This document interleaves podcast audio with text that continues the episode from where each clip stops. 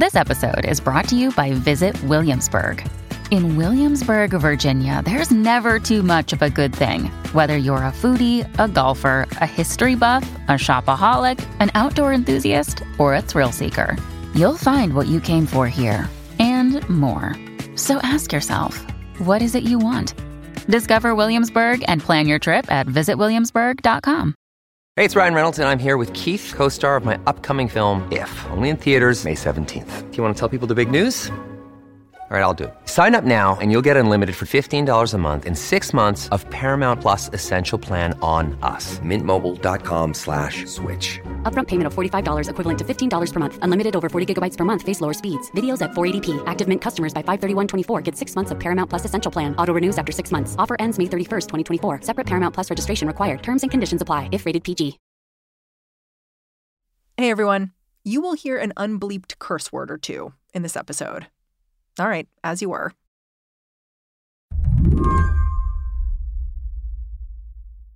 In the last few weeks, there's a question you might have been asking yourself. Has the U.S. just experienced an environmental disaster that no one is able to clean up?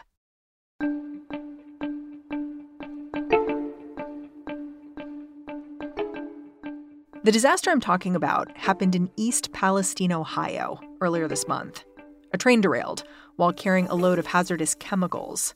The resulting toxic cloud has had folks wondering ever since.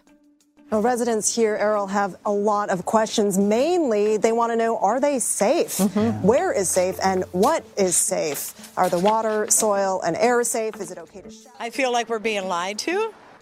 We're not safe because you can smell it. We're not stupid.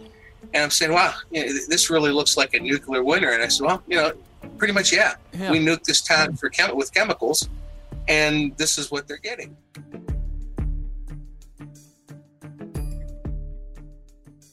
It turns out Slate's got a bit of an expert on Rust Belt train derailments on staff Ben Mathis Lilley.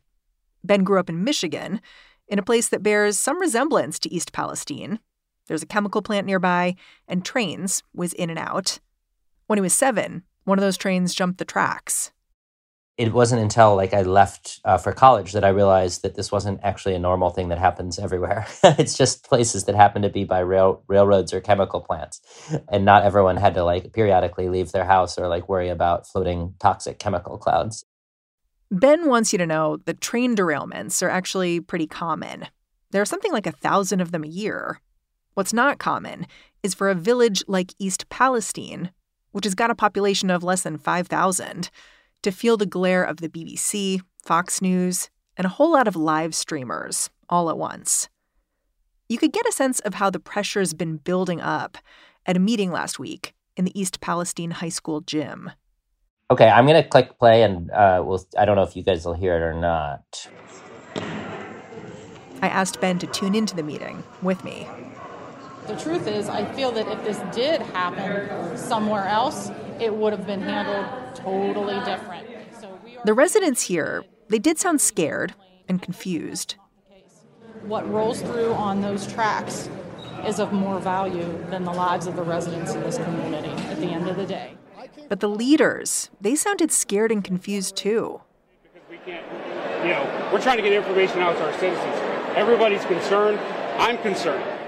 When the mayor took questions from a scrum of reporters, he veered back and forth from his role as a concerned citizen to a voice of reason. What's your reaction to them saying they don't feel safe coming here tonight? I don't feel safe in my town. I tell everybody they're safe. I think our citizens are safe. I think my drinking water is safe. The first time he stops and he says, I think we're safe. I think our drinking water is safe. I think that speaks to what's going on with this story is that it's actually maybe too early to tell exactly what the consequences of this train crash were. I don't care about giving reports on TV. I, you know, I want you all safe. I want my citizens. I want this, this. I don't want 50 cameras around me.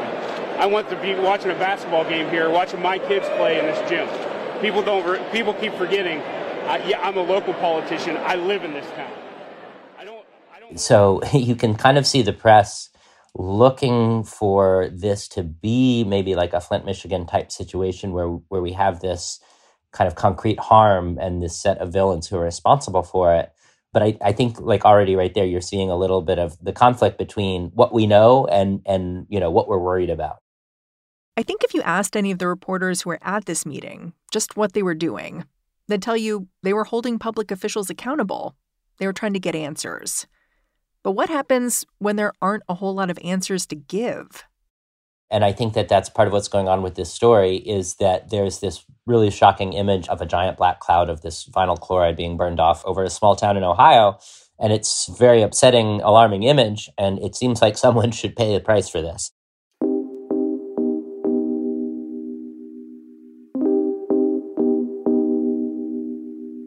And it's not exactly clear yet even why the train derailed. So it, it maybe is too early to slot this this this story, this disaster, into our larger political discussion, our larger narrative about what's going on in the country. Today on the show, how a disaster in Ohio became a kind of Rorschach test for what you think is going wrong in this country. I'm Mary Harris. You're listening to What Next? Stick around.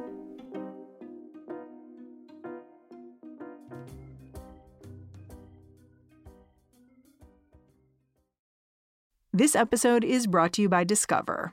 When it comes to your finances, Discover wants you to know they are the credit card that is always there for you.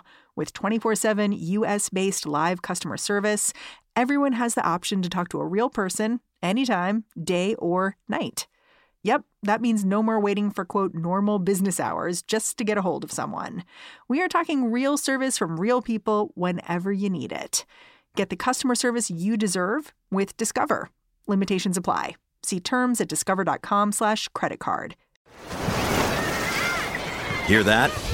Believe it or not, summer is just around the corner. Luckily, Armorall, America's most trusted auto appearance brand, has what your car needs to get that perfect summer shine. Plus, now through May 31st, we'll give you $5 for every 20 you spend on Armorall products. That means car wash pods, protectant, tire shine, you name it. Find out how to get your $5 rebate at armorall.com. Armorall, less work, more clean. Terms apply. This is the story of the one. As a maintenance engineer, he hears things differently. To the untrained ear, everything on his shop floor might sound fine, but he can hear gears grinding or a belt slipping. So he steps in to fix the problem at hand before it gets out of hand. And he knows Grainger's got the right product he needs to get the job done, which is music to his ears. Call, clickgrainger.com, or just stop by. Grainger, for the ones who get it done.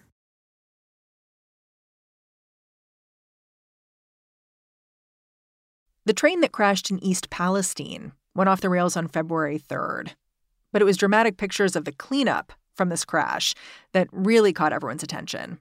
That happened on February 6th, when local leaders set the train's hazardous cargo on fire, and a giant black cloud towered over the town. And then it traveled east, rolling into Pennsylvania. One man started recording video when he caught sight of the cloud. His reaction has been viewed hundreds of thousands of times. These aren't storm clouds. This is the fucking shit that they burn off, the fucking shit they burn off in East Palestine. This is not fucking. I asked Slate's Ben Mathis Lilley to take me back to the beginning when the train operated by transportation giant Norfolk Southern first went off the rails. Ben said this crash was pretty remarkable from the start. As I understand it, it's pretty common for trains to derail, but not to crash in this way. You know, like for, you know, a derailment is, as you would imagine, anytime a wheel comes off the track. So that's something that can happen without causing a loss of life or, uh, you know, a, a fire or a loss of property. So I, I think it's fairly common for this to happen. It's definitely not common for, you know, I think p- people may have seen the, the drone shots of dozens of cars piled up and kind of black with smoke and ash. Uh, like that's that's uh, obviously something that does not happen on a weekly basis. Yeah. I mean, no one was killed or injured in this derailment, but the chemicals involved seem pretty nasty. Like, how, how nasty? uh, so the, the main one that's that's of concern right now, or, or was of concern, especially immediately, is this chemical called vinyl chloride, which is uh, involved in um, the manufacturing of PVC plastic, uh, you know, PVC piping, and lots of other products that you would have in in your house. Um, and it is a carcinogen. It's a known carcinogen. You know, if it's present in an environment for long enough, the question and the concern, obviously, is was it going to leak into the ground? Was it going to leak into the water? Was it going to explode into the air at a level that would cause, um, you know, a massive public health problem? Yeah, the CDC, when you look up vinyl chloride, it says, you know, chronic exposure can cause permanent liver injury and liver cancer, neurological symptoms. It does not sound good.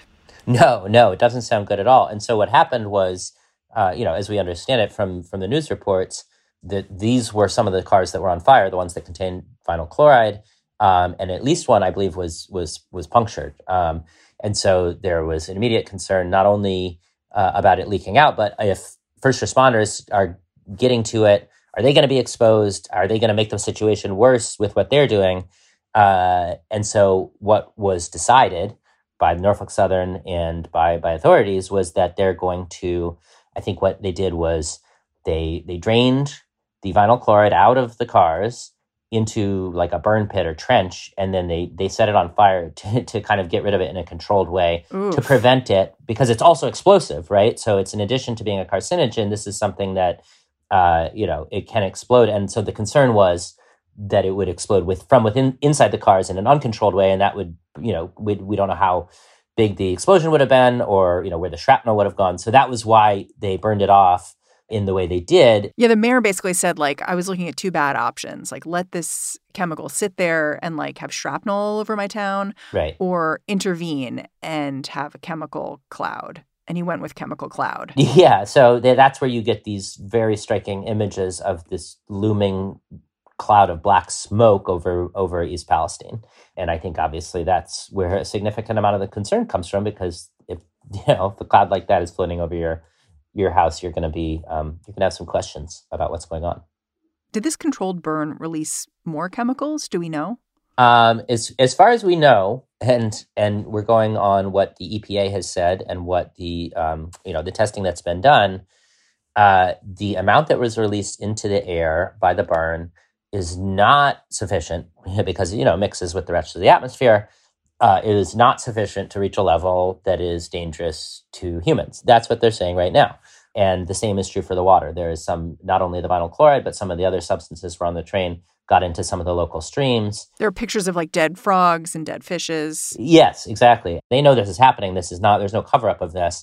But what they're saying is that uh, they were able to contain it in such a way that the damage is going to be limited. And then, you know, whatever chemicals did get out into the larger watershed um, are then being diluted to the extent that they are not again, they're not, you know, it's not going to trip any alarms uh, in testing because it's not at a level that is known to be dangerous to humans.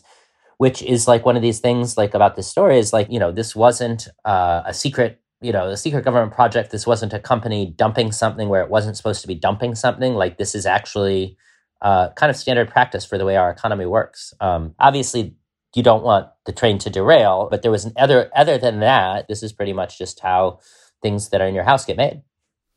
In the days since the derailment, there's been so much finger pointing over how the disaster happened and who's to blame for it. And I, I want to start with the derailment itself.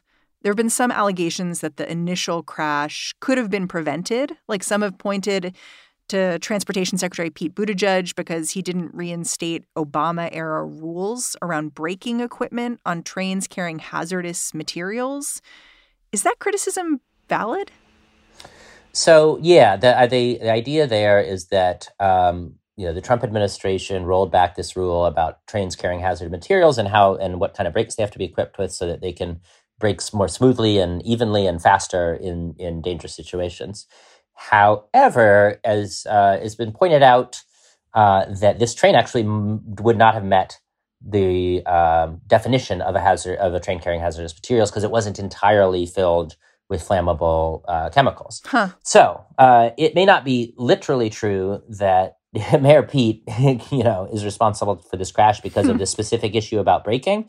However, what a, a, group called Railroad Workers United has said is that maintenance standards have been undermined by railroad companies like Norfolk Southern, uh, and that they believe uh, this train was not properly inspected, and that a proper inspection, proper staffing, and so forth would have caught this problem, you know, with with uh, with the wheel, the axle that caused the derailment. Um, I think that you're going to have to, you know, wait and see what the National Transportation Safety Board says, which is not a particularly exciting thing to make your, you know, Fox News primetime show about, for example. you know, obviously something went wrong, um, but exactly what it was and whether it could have been prevented by better staffing on the railroad, I don't know if, if you can, if anyone can fully say yet at this point. Yeah, there's one more criticism that I want to make sure we talk about, which is about how the town is being treated now by government officials, not the media, like the EPA and the railroad company itself.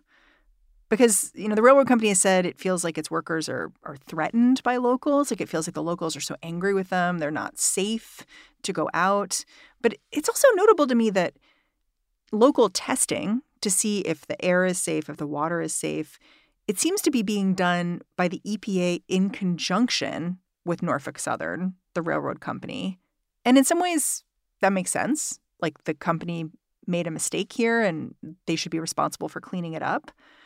But I could see how if I lived in the town, even if the company had done hundreds of home tests, which they have, allegedly showing that everything was peachy keen, I might have questions because the railroad company has something to protect. Like it's it's financial interest it's business. Yeah absolutely. So i think that that's what you're seeing um, happening in this in this clip of the mayor at this town meeting.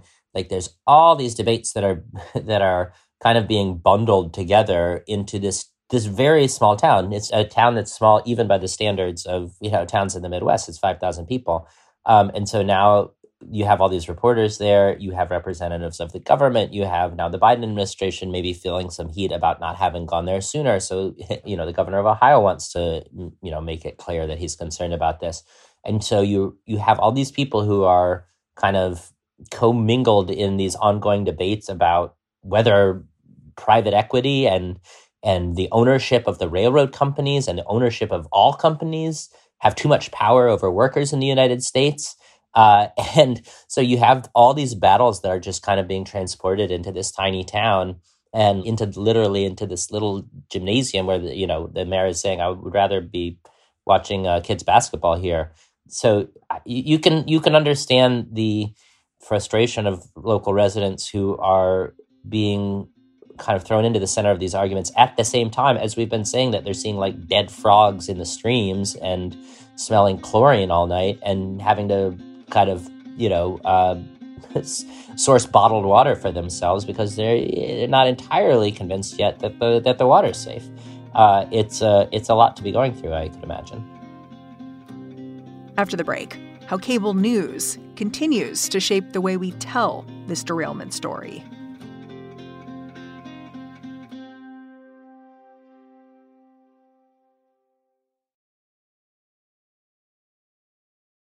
Part of what's interesting to me about what's going on in East Palestine is the sheer breadth of people who seem to be using this story as proof positive for their own point of view. Union boosters see train operator Norfolk Southern as at fault. Environmentalists see evidence of lax chemical regulation. And Fox News has used the crash as a way to further their ongoing narrative about the way Washington has left Rust Belt states behind. This seems like an actual environmental disaster. I don't detect any urgency from the EPA or from Washington at all. Is it because these are not their voters? I think that's a big part of it. I think that the entire country. Sometimes people who seem to be agreeing with each other on cable news are then arguing with each other online, the way environmental activist Erin Brockovich picked a fight with Ohio's far right Senator J.D. Vance a few days back. She was angry he'd taken so long to issue a statement about the crash and its fallout.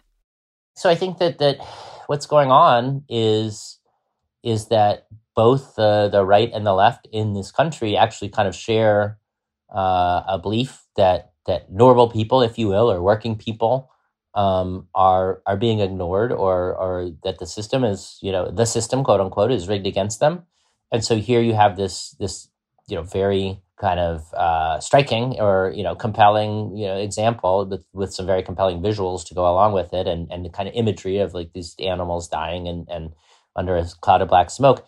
And you have this thing that seems to suggest that like everything we've we've been saying is is correct. You know the big companies are villains here or the media doesn't care about people in this part of the country. And so you have this situation in which everyone kind of thinks that their suspicions are being are being confirmed and yet they know that they don't really agree with each other, which is where I think that the the um, Erin Brockovich, the the environmental activist, um, chastising J.D. Vance, Senator J.D. Vance, the the new Ohio senator who's a guest on Tucker Carlson's show all the time. She was kind of you know mad at him. Uh, but th- what was interesting about it, you actually looked at, at Vance's statement. the statement that he made uh, as a as a senator, not some of the kind of more like not a tweet. Yeah, so it was. He actually was putting out a statement in his capacity as a senator, and if you actually go in and look at that statement, I, you know, I think there may be uh, there's some like factual quibbles you can make with it, but it's actually like a pretty reasonable, like kind of public health statement. Like this is what we know happened. This is who's done the testing. This is what we still don't know. If you have this problem or this question, like go here and there.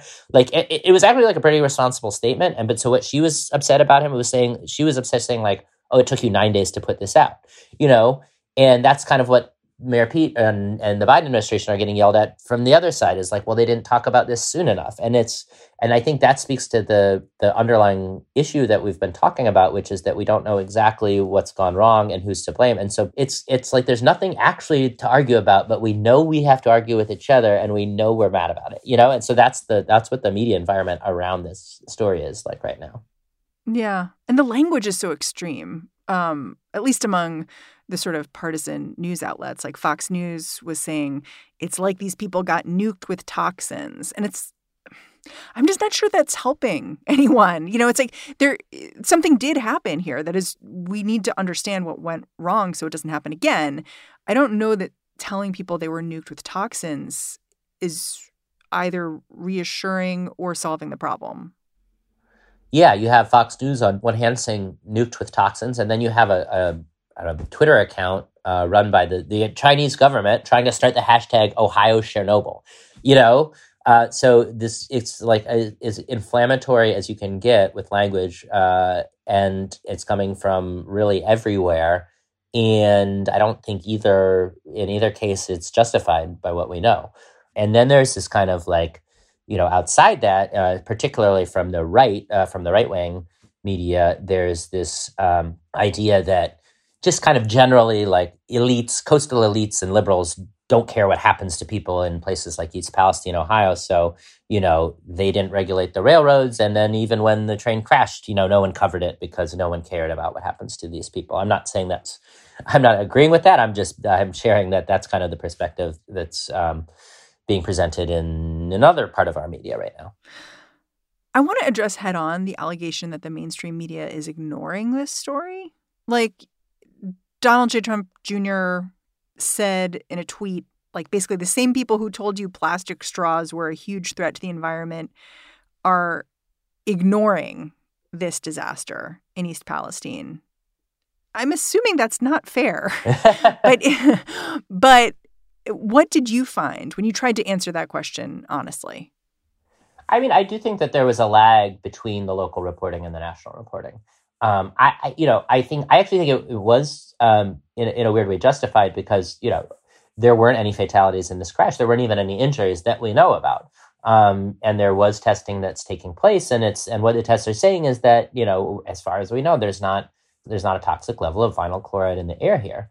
Uh, so if you're, uh, I guess, to put yourself in the in the mindset of of someone who's deciding what's going to go on CNN, you know, um, you know, maybe you would put another story on the air instead.